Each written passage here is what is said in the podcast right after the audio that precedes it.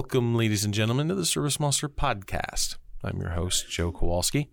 Today, we've got a handful of topics that we want to discuss, but one of them is about building relationships, um, partnerships with vendors specifically. Why are they beneficial? Why should you care? What can you get out of uh, a well built relationship? How do you maintain it?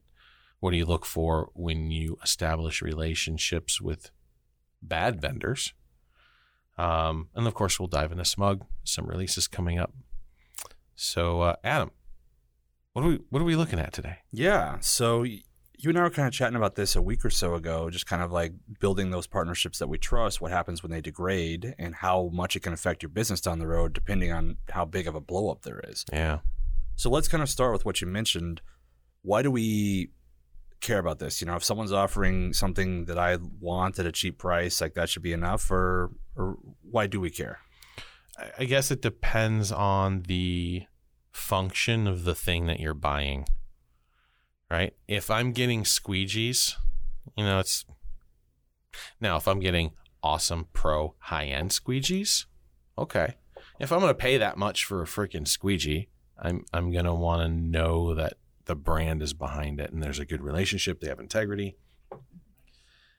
Customer support might be an issue if something happens uh, and I want to maintain it. If it's critical to the business, like a truck mount, um, a truck itself, um, finances, record keeping, data collection, CRM, things that are core to your business, then you're going to have a much higher standard than you know something that's just a basic consumable that you can get from 20 different things right? That is just okay that's a commodity item. You can argue price.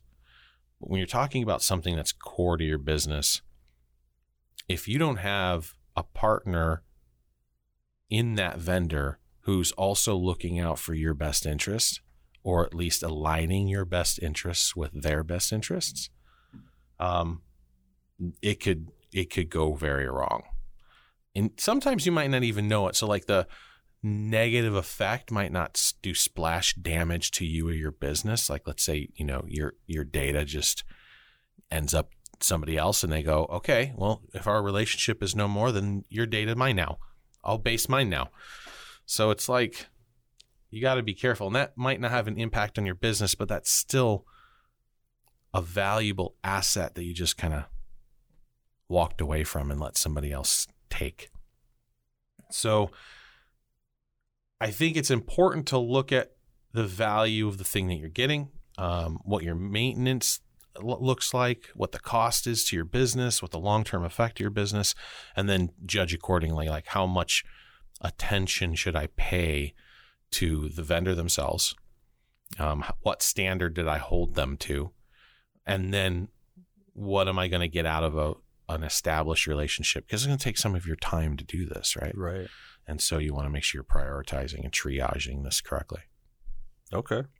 So if we know that it's something that we care about, then like we've locked down one of those vendors that you said are core to the business. Right. What can we do about it? Um, you know, researching sometimes is not everyone's forte. So Yeah. how do we kind of get into these groups, or maybe there's like a membership, something like that, um, that kind of goes into that. What are just some of those things that business owners can do? Well, I think the quick and easy answer that everyone would give here is like, hey, social media is awesome because it's all about refer a friend. And so you can go to your social media groups for your industry, your carpet cleaning groups, your house cleaning groups, and you can ask, um, you know, I'm I need this for my business, or I'm thinking about changing this for my business. What are you guys using? What works for you? Um, especially with a core thing, right? it has such an impact if you get it wrong and such an impact if you get it right especially if you use it. You know it's like crm everybody's like ah service monster's best crm question mark. And i'm like well yeah but the best crm is the one you use. You know and and i will say that forever. And so if you get service monster you're not using service monster or if you have another product and you're using the shit out of it then yeah, it's going to be beneficial. The, what you, it's always what you put in and what you get out. Um, so business relationships are are no different. So, how do you compare? How do you collect the data? And again, it you got to triage it. So if I'm running into a situation where it's a financial, um, it's a data, right? Accounting, CRM, that kind of thing, um, or it's a massive equipment, not just a massive equipment purchase, but your business relies on that piece of machinery. And of course, then you can throw in at scale like pieces of equipment. If they're worth so much, you know, then you have to look at maintenance and life cycle and all that kind of stuff. But you got to do your homework. Uh, and so you can't just rely on the groups because, you know, everybody's going to have their cheerleaders. Um, everybody's going to have their shills. Um, there'll be lots of genuine responses, but their businesses might not really match up with what you're doing or what you want to do. It does give you a foundation for like, okay, this is the playing field within the industry that the industry has stamped these products or services are going to, you know, they're going to work as opposed to taking a risk. Like nobody said anything about company X, but yet you're considering company X. Like, why? Why is no one else in this industry using that product? It could be that they just weren't marketing to that vertical and it could line up nicely. Or it could be that they're not paying attention to that vertical market and it won't line up nicely. So you got to, again, weigh it out, rely on feedback, but do your own research too. And it goes above and beyond going to the vendor's website.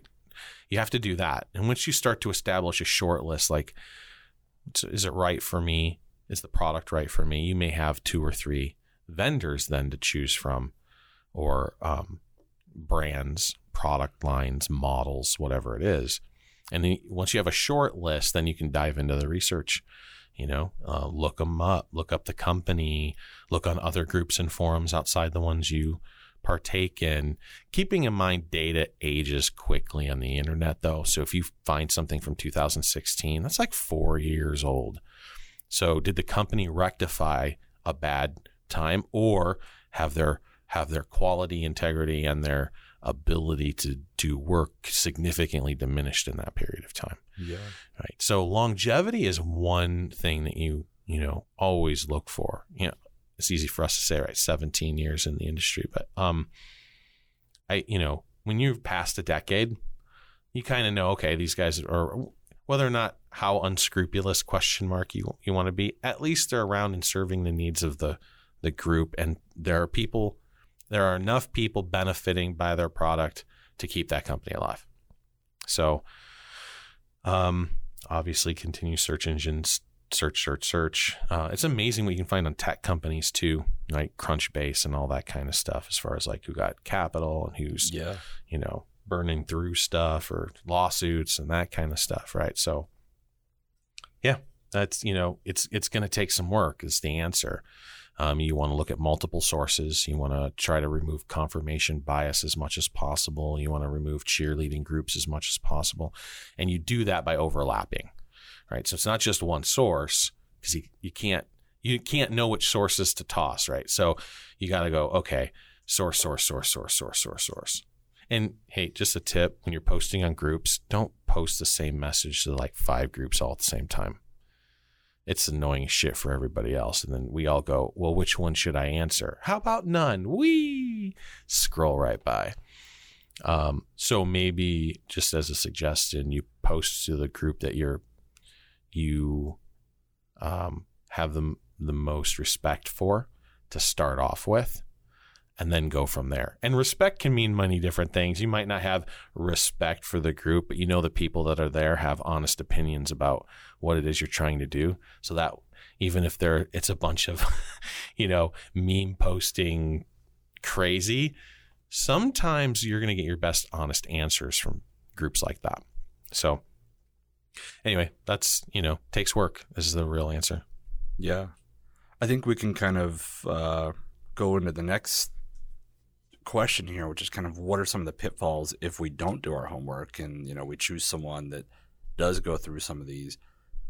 You know, you had mentioned kind of at the start about data breach or or selling data and things like that, and that's obviously a serious one. Anytime your data is being exposed, so I guess let's let's start there and then kind of talk about some of the other pitfalls involved. Again, it comes with the vendor, right? So let's say if you're it's a truck mount, you're worried about maintenance cycles.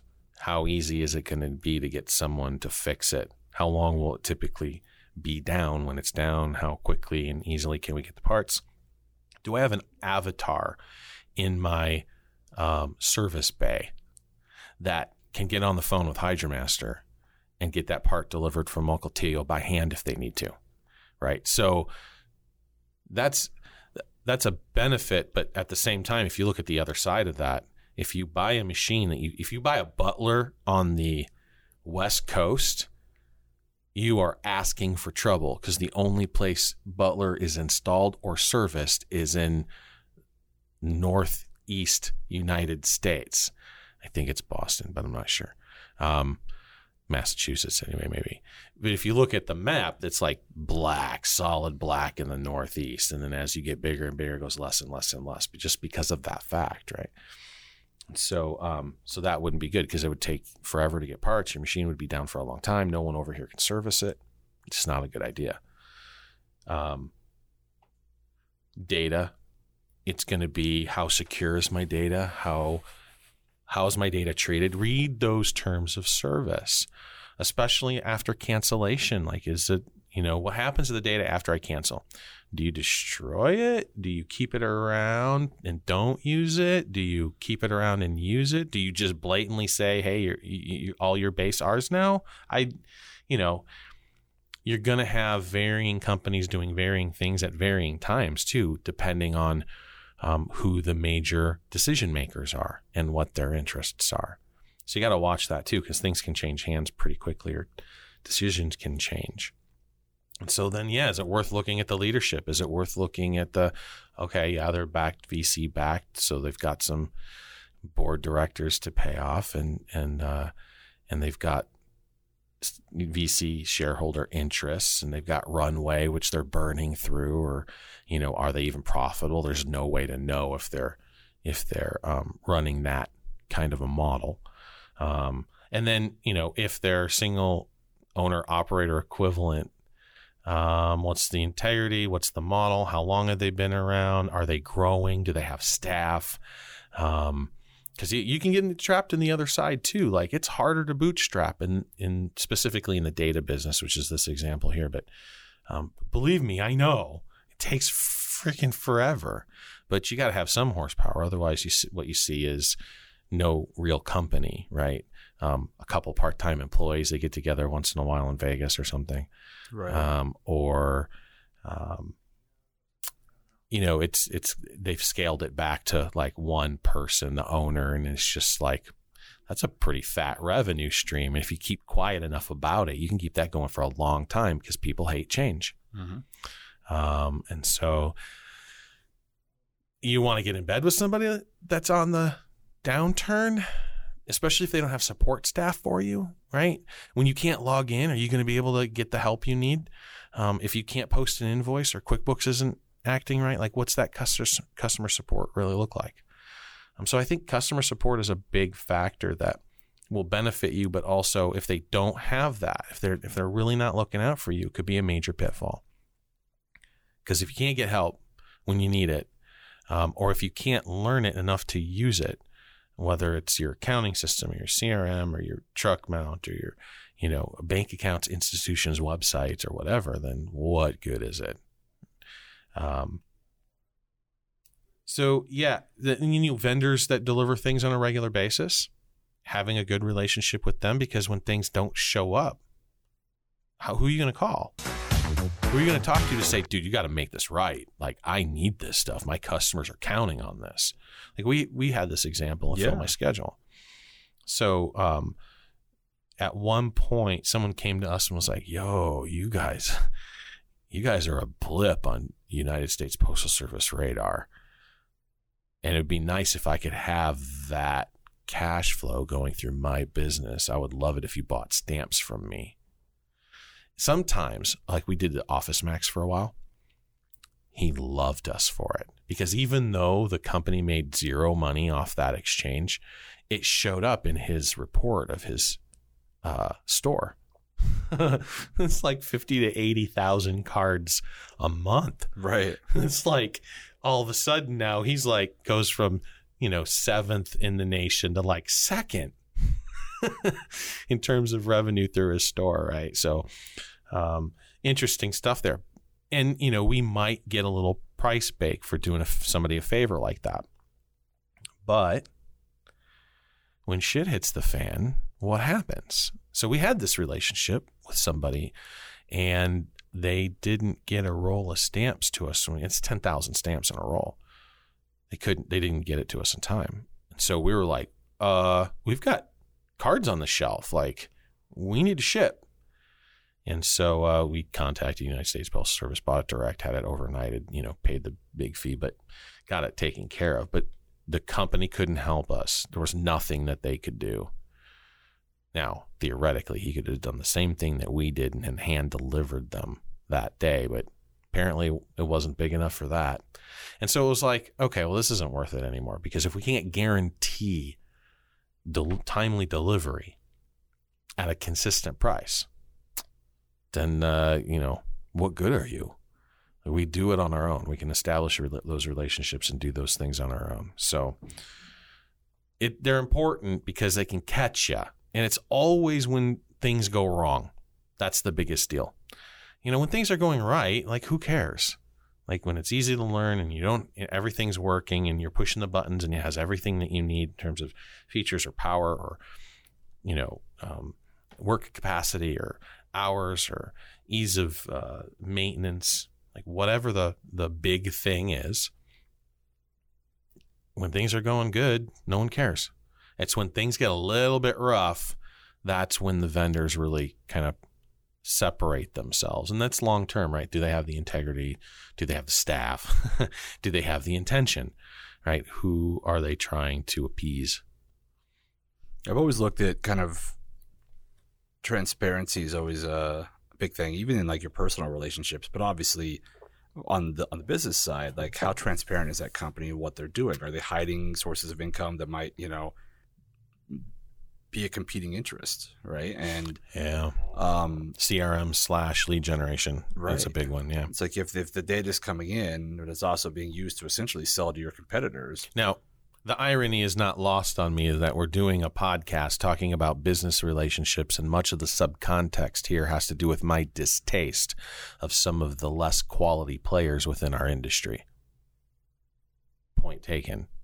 Um, but I still think it's a, an important point because how else are we going to prove the point if we're not pointing out the differences between a company with integrity and, and that's looking out for the best interests of their clients as a part of their business model and uh, ones that aren't. Well, this is something you've talked about a few times, and I think it's a really interesting thing involving uh, venture capital um, investment. Yeah. And one of the kind of common things that they do, why don't you just kind of talk about the uh, credit card processing? Oh, Like gosh. Yeah. They love this one. Um, so we get, man, we get so many emails either about buyout or about partnership, but, um, but a ton of them on partnership related to um, payment processing. Because here's here's how this works.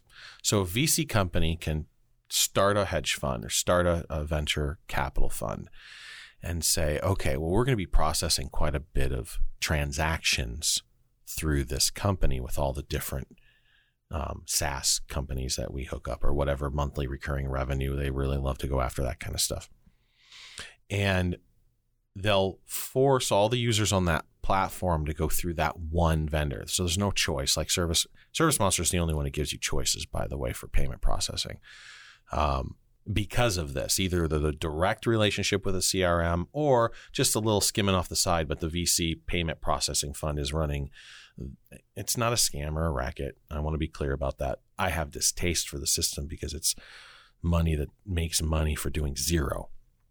And so here's how it works if they establish themselves as a merchant and they're processing enough val- volume for Visa and Mastercard to work with them directly and skip the the um, gateways uh, and skip that and they just become a merchant themselves, which is incredibly difficult, especially if you got a large sum of money to start with, right? then per million dollars you pass through that gateway, what I understand direct from two VC sources is they get 12,000 per million in their pocket. Free and clear per year.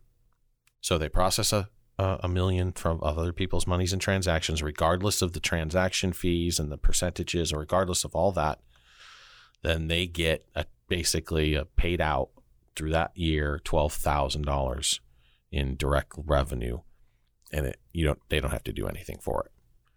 And so they hook up like Service also process a half a billion dollars in 2018 of revenue. Uh, 25 to 30 percent of that was credit card processing. Okay, that's significant amount of cash. Anyways, you get the idea. It's a shitload of money for doing nothing if you can get a, a good pipeline. And these companies will then buy up mildly successful companies with recurring revenue solely to change the stream of revenue to, through their payment processing. Um, some companies do this as a business model. Some um, some firms do this as just a side benefit, right? Their core could be something else, but they're like, uh, duh, why would we leave the money on the table? Um, and so that's a that's usually a big deal I don't think anyone in our industry is currently afflicted by that specific scenario at present. I know they're skimming because they don't offer anything else besides their processing. Um, so they're getting a kickback on that. And, you know, people can take that however they take it. Sometimes it's, oh, yeah, well, so do the gateways and so do the merchants. Everybody gets a kickback because right. they're part of the processing arm. So, okay, yeah, fine. Um, ServiceMonster's never done that. Not saying that we won't do it in the future. Again, there's a lot of money on the table there, but we certainly won't be, you know, it won't be the same model. I'll just put it that way.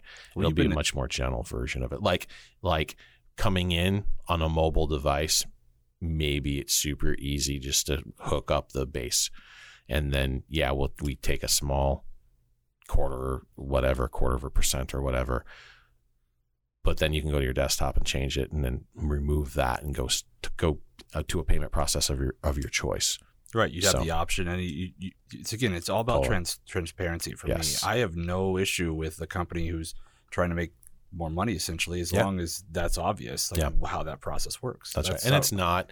But the credit card process is so weird, anyways. I mean, I had to write multiple blog posts to kind of untangle that mess. Like, what's the difference between a gateway and a merchant, yep. and when they're both, and they, you know, they're like, you don't need to know about the complexities, and you don't, you don't pay attention, and so you know, and what's your rates? Well, I don't know, mid qual, low qual, high qual. Like, what are you talking about? I don't know.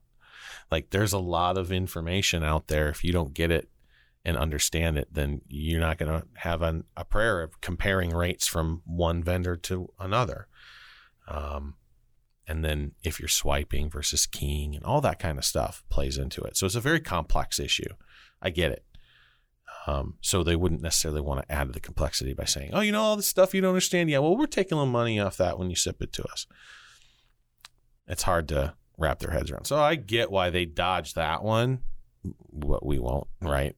It's just you do it right. Right. Yeah.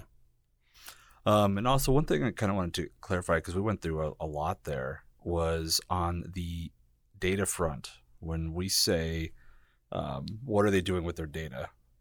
You've, you've talked about this a couple of different times, but just to clarify, what's the difference between using the metadata like uh-huh. for analytics and actually, you know, taking the real user data?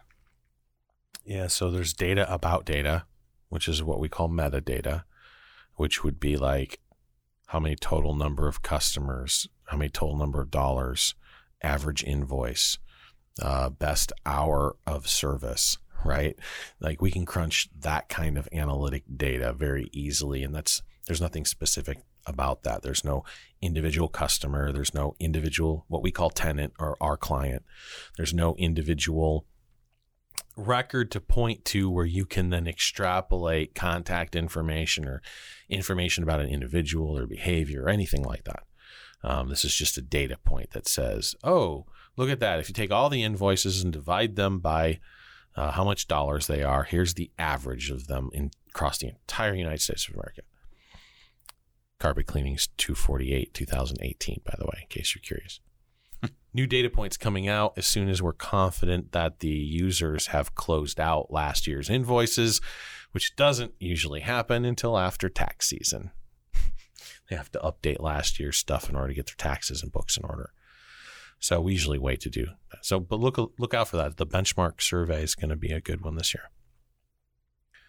Um, so that's metadata, and you know I will give all the platforms courtesy on metadata because it's using their platform, right? It's just a cost of doing business on that, and it there's no way that data can affect your business in any way, no matter how it was used or how it was leaked or how it was published. Your actual data is wickedly different. So you work really hard to acquire leads and establish relationships with clients and capture information about them. And your business owns that effort. No other entity, regardless of where you put it, where you store it.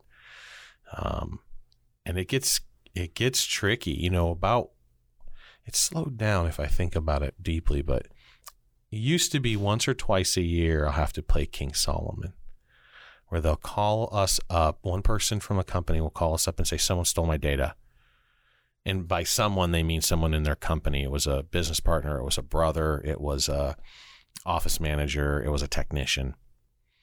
And they're locked out or someone's claiming ownership. And until we know what's going on, I shut the whole thing down. I go, oh, really? Um, okay, until I have a conversation with both of you, I'm just shutting this thing down, uh, shutting it down your access.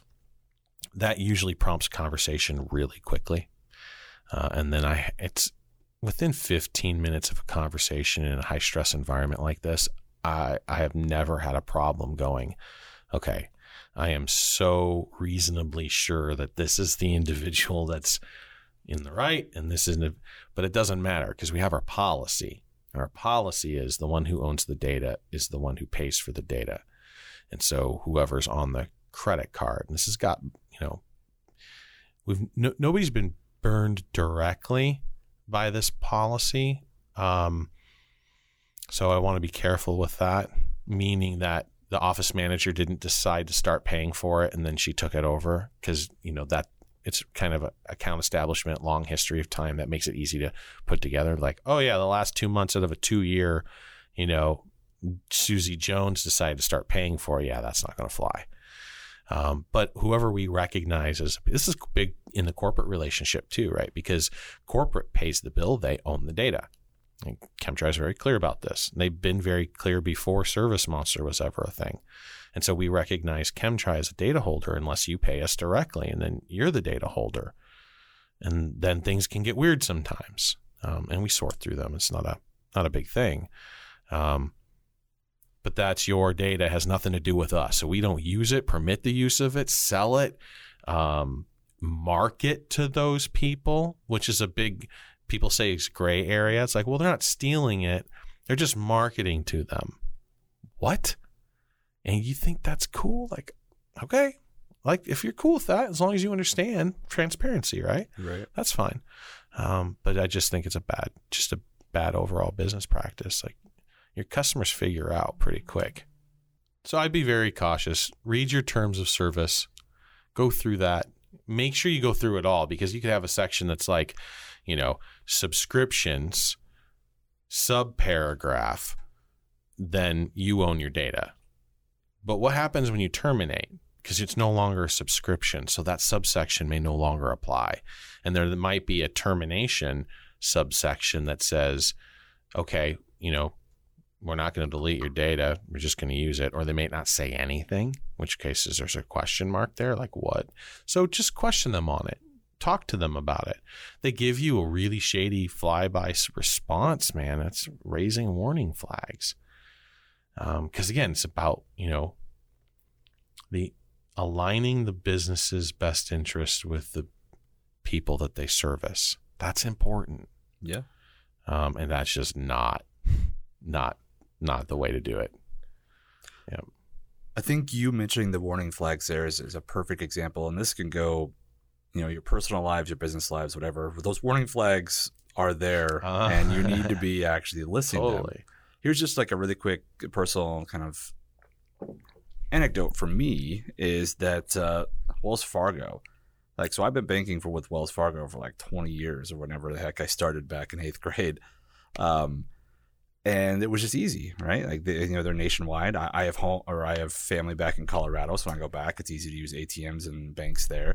And I was just kind of ignoring some of these things that were coming out about Wells Fargo. So back in 2016, if you guys aren't aware, had this big scandal about they were creating fake accounts basically so that the You're cooking the books. right Yep. so that the people who were in the like the bank staff essentially the office staff could reach the metrics that they were being basically pushed on and when that first came out i was like oh, that's bad but it didn't happen to me so just kind of let it go and that's a huge red flag just right there Oh no. the next one comes out like I don't know six months a year later. They got fined again for the exact same thing, and that's when it's kind of like a okay, they're clearly not you know there, there- there's there's no contrition there. Like they're not really worried about changing how they operate. Yeah. And so that's when I started looking, you know, for for credit union and things, and I found one here in town that worked well. And yeah, it's not quite as simple as just rolling up to a Wells Fargo when I go home. Like they have a network that is across the nation, so I can't find something. You know that it, it got to a point where it's like, okay, I ignored the red flags. They went far enough that I thought that at some point it's going to affect me. And if I'd waited longer, for all I know, it you know it could have. It Right. And that's a good point too. Being control and master of your own destiny. So Yep. if you start to see things or things start to feel weird or you're starting to be like, and this isn't about green pastures. Again, the best product's the one you use. The best product's the one that makes you money.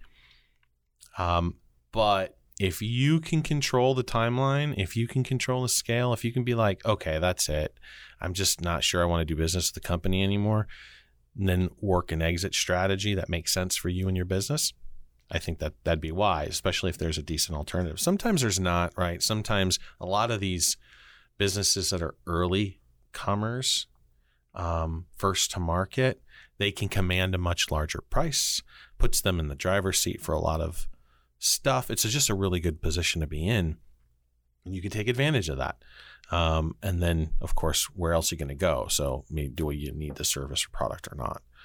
Um, but generally speaking, you're going to have op- alternatives. You're going to have choices. So Yeah.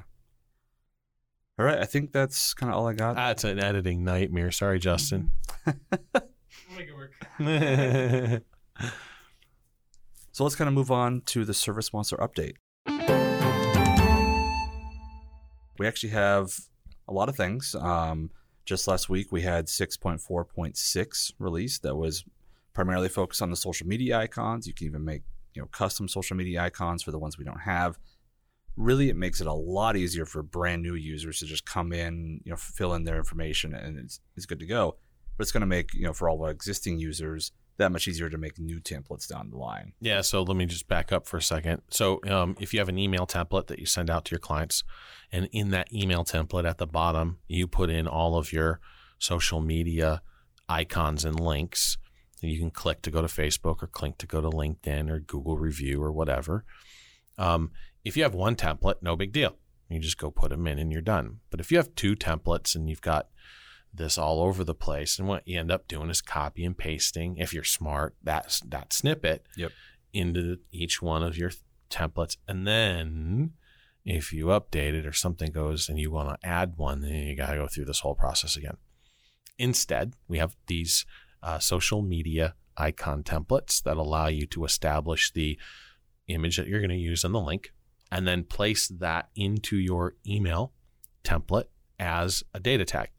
And that way, there's one place to go, one place to update the list, one place to kind of just say, okay, this is where it's going to be. This is how it's going to look. This is how I'm going to maintain it. And it makes it super dead dumb easy to do it from that point forward. Yep. Perfect explanation. Um, we actually had some great feedback too. in SMUG, when it first came out, like just he was out for 15 minutes and he was in there playing and he kind of solved everything. So Yeah. that, that was that made me super happy to hear Yeah, that. super easy to use out of the gate. Um, but yeah, we had we had a couple. We had like a little bug with There was images one resolution or little thing something. that we got fixed in Yep. like 10 minutes. Yep. Yep. Um, there's also another small release that's coming out this week, or to be like when this is released, kind of it'll be right there. um, to have the laborer role available. Yeah, labor role is exciting because what that'll do is uh, they can't log into six.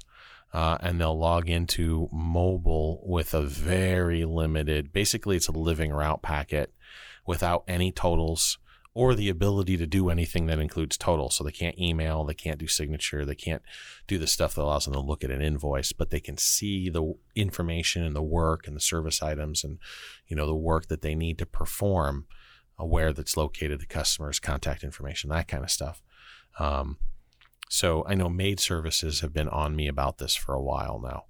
Uh, this is where it's primarily going to be used. When you have somebody who's more of a technician, which is why we named it labor versus technician, no offense to the employees doing the work that is now called labor in the role loadout, although they should never see it. Um, technician is usually more educated. You hold them to a higher standard. They they usually process the money in the check and the upsells, and so they have to see the totals and they have to know what the customer's making, and the company doesn't care. But for janitorial services and um, house cleaning services, residential house cleaning services, a lot of times I don't want these people seeing the totals on the invoice. Yep. So now, if they're commissioned or whatever, obviously that's going to be different. Which you give them the technician role for that, you're good to go. Um, we also have a mobile release. We've been chatting about it for a little while. Ooh, that's a good one. Um, but yeah, the new releases. There's a couple of Sites revision. sites revision exactly on both the quick add when you're you're adding and selecting the sites. You can search for them. That's all over the place on All the order screen, on the account on the screen, account on the screen. quick add. Yep. On yeah, it's good. So, So, and there's also some some pretty solid uh, either either small features or just little bug fixes. that too. those of you who deal with a lot of sites or have made mistakes during the quick add uh, with the wrong site or you know inability to add one on the fly, like all that's been addressed. So hoorah! Hoorah. Brian's done an amazing job. That I shouldn't have really said that because I haven't been in the military, so I really can't. neither have I, but I love to tip my hat. My dad was. He was Air Force. my pretty much my whole family was down to me. I guess I failed there. Um, the next thing to mention is the cleaning podcast. There's a new episode. There uh, is, yeah. It's about truck mounts, so you guys might want to go take a gander at that. That was fun. We got Doyle Bloss. He's been in the industry for. If you don't know who Doyle Bloss is, and you're not paying that much attention, uh, he's the VP of marketing at HydraMaster. Um, and before that, it was Interlink, um, and before that, Steamway for like 20 years. So he knows the industry. He knows truck mounts. He knows the whole history of truck mounts. We didn't get too much into the history, history, which would have been nice, but um, yeah, you guys are interested, to go check that out. lot lot of basics about truck mount units and what they can do, but also gets you thinking when you go back to those basics. Because I don't know what it was, but halfway through that podcast, all I could keep thinking about was a Dremel tool hooked up to my truck mount, cleaning the shit out of everything. Like getting that heat on there and like those agitation and sucking it back up. I'm like, huh cleaning stuff, like not just for carpets anymore. And I know that Doyle and I had a separate conversation later. You know, there's there's a whole um, industry out there trying to throw money at figuring out how else you can use truck mounts for more detailed stuff within the home. So I think that's coming. Anyways, I just kept that's all I can think about is this Dremel tool like going around sucking things out of crevices and you know doing, can you imagine?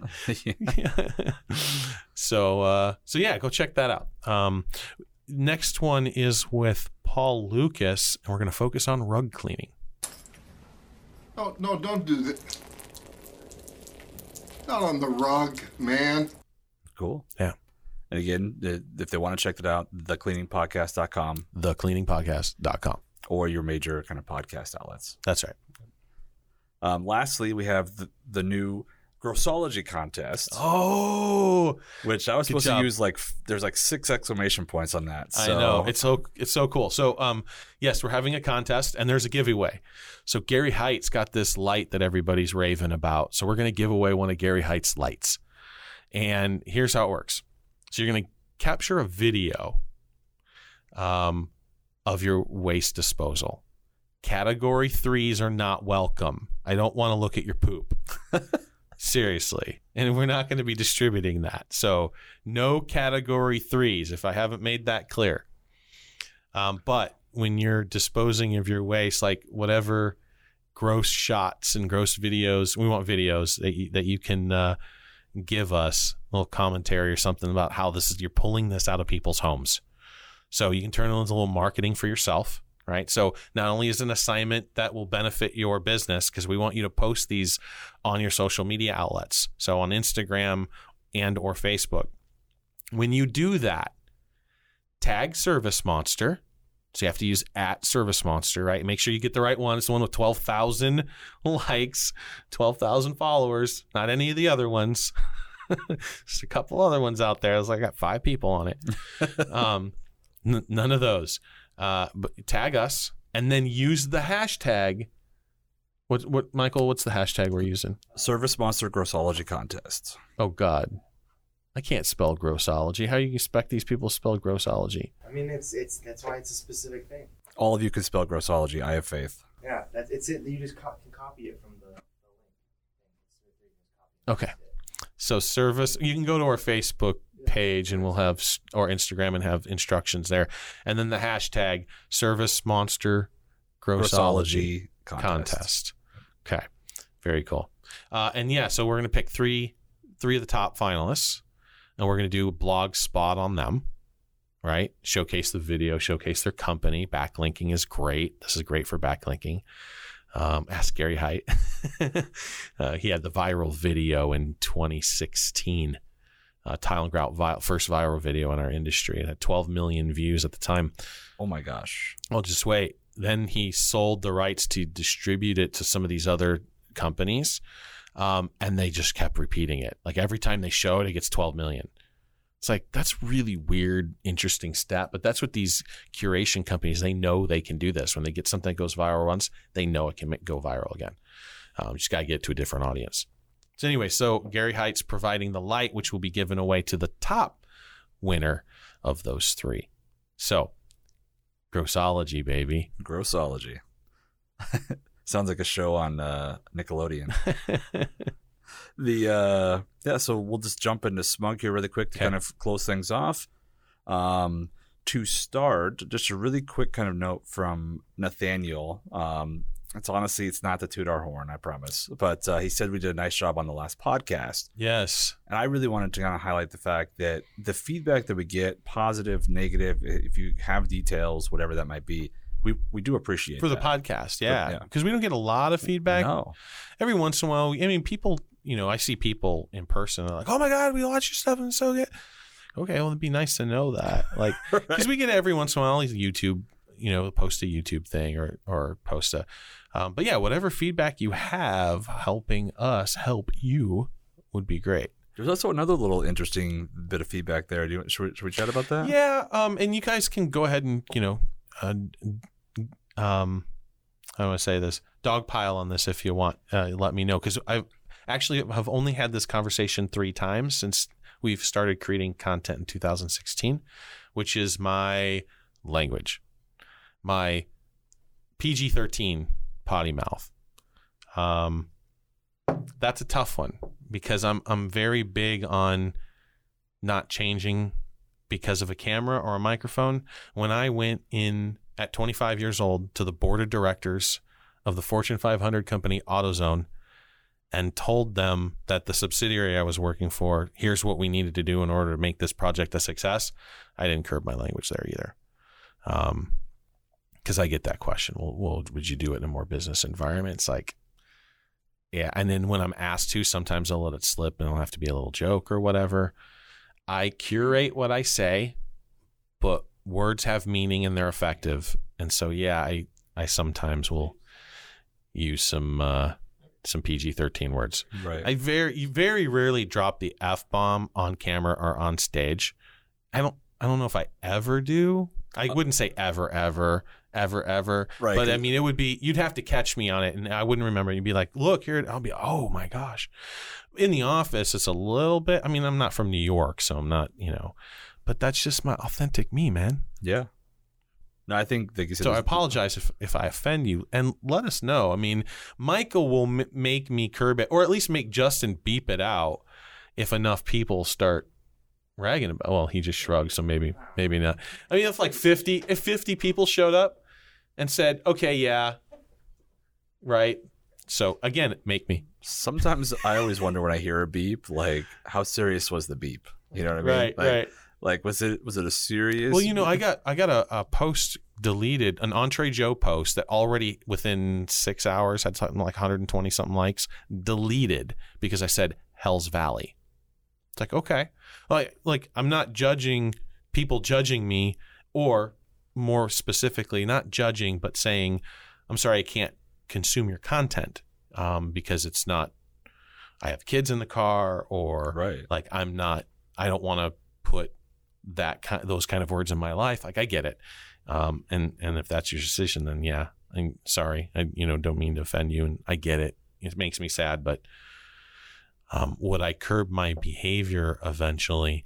Um, it just feels ugly. It's just not something I usually do. So, um, again, I've, we've had the conversation three times, and very respectful for those people who you know were offended, um, and understand that they're not going to pay attention to us or me anymore. Um, they, that comes at a cost, and you know I'm responsible enough for my actions to know that we're going to pay those costs. And if the costs become too great, then I can be moved, I guess. You will get the more nice business version of Joe. So, anyway, yeah. All right. So the next one came in from Toby was wanting Love some yeah, love Toby. He's great. Um, asking about handyman or general uh, contractor business, trying to get some feedback from the group. there's Um, not any, just Toby, just to let you know, there's no handyman in the group. There might be people who have some handyman stuff on the side, but like as a general business, right? Because we haven't focused on that specific vertical market, which is an extremely difficult one to focus on. Because then when you go from handyman to a general contractor, I mean, are you a handyman anymore when you have two employees, three employees, or you're in the office? Right? Are you so it gets it gets weird fast. That particular industry is odd but ServiceMonster can be used for any service industry. There's nothing innate about it that makes it unique to carpet cleaning window cleaning pressure washing or home services. Um, i will say that you know each vertical market has its own stuff. So electrical and plumbing and hvac there's stuff that we could do better for them but the stuff that we do we do way better than the vertical players in there. But those things are important because they're part of the everyday operation of those specific companies. right. It's their workflow. That yeah. Totally. And that's why some of these kind of we serve everybody service companies um, they can only last for so, so for so long. When you're first getting started, sure. But when you grow and changing CRM is such a nightmare. But when you first get started, you know, you can use pretty much anything that you can schedule jobs and process invoices with. As your business grows, as you get more complex, you got to move. And if you're not in a CRM from day one, then you're going to lose data. There's just no no question about it. Can you get the general lists and address information, contact information? Yeah. Sometimes the invoice history, depending on where you're coming from and where you're going to, or where your data is housed and where you're going to. If you're in QuickBooks, you're good to go in most cases. Most companies will be able to do imports from either QuickBooks Desktop or QuickBooks Online. Actually, I just lied. I take it for granted because ServiceMonster does both QuickBooks Desktop and QuickBooks Online, along with a number of custom data imports from competitors. But I think we're the only one who does QuickBooks Desktop. Most everybody else is QuickBook Online. Or might have something. Anyway. Um, yeah. I, I couldn't say for sure, like on camera. So Yeah, very good. All right. Yeah, thanks, Toby. Refer away, my dude. And make sure you're getting that free month of ServiceMonster if he signs up. Absolutely. Uh, the last one comes from Thomas. Um, he's talking about using iPad and, and the app, and there's a big discussion chain that came up from the Technician app. Yeah. And so th- there's some really good feedback in there Yep. um, about maybe a couple of things that still want to get buttoned up or so on. Yeah, it seems like there might be a couple things that we're missing um, from a workflow point of view um, that we didn't cover in Technician. So I know you talked to Ethan and Brian about that. Yep. um, which is great. So we appreciate the feedback, guys. That was great. Technician will be going away, but you know I'm not going to kill it while you guys are screaming, "Oh God, please don't kill it!" Right. Um, because if it's a critical part of your business, then you know we'll leave it up. I mean, it's confusing for new users, but we're not pulling in credible leads directly from the mobile platforms right now, anyway. So I don't care. Yeah. Yeah. most of those we can kind of get them on the right platform if we catch it on the first yeah, couple. and of days. Technician's a great product. Yeah. It, it proved the technology and the process and the mindset that we had to then build this the app that's out there now. Yep. Which just destroys mobile three. Absolutely. Yeah. Yes. All right. That's all I got, Joe. Cool. Thanks a lot, guys. Remember, catch us on all of your favorite podcasting platforms YouTube, Instagram, Facebook. Go like and share. Feedback. Feedback good. We do love feedback. Yeah. Take Be care, safe. guys. Bye.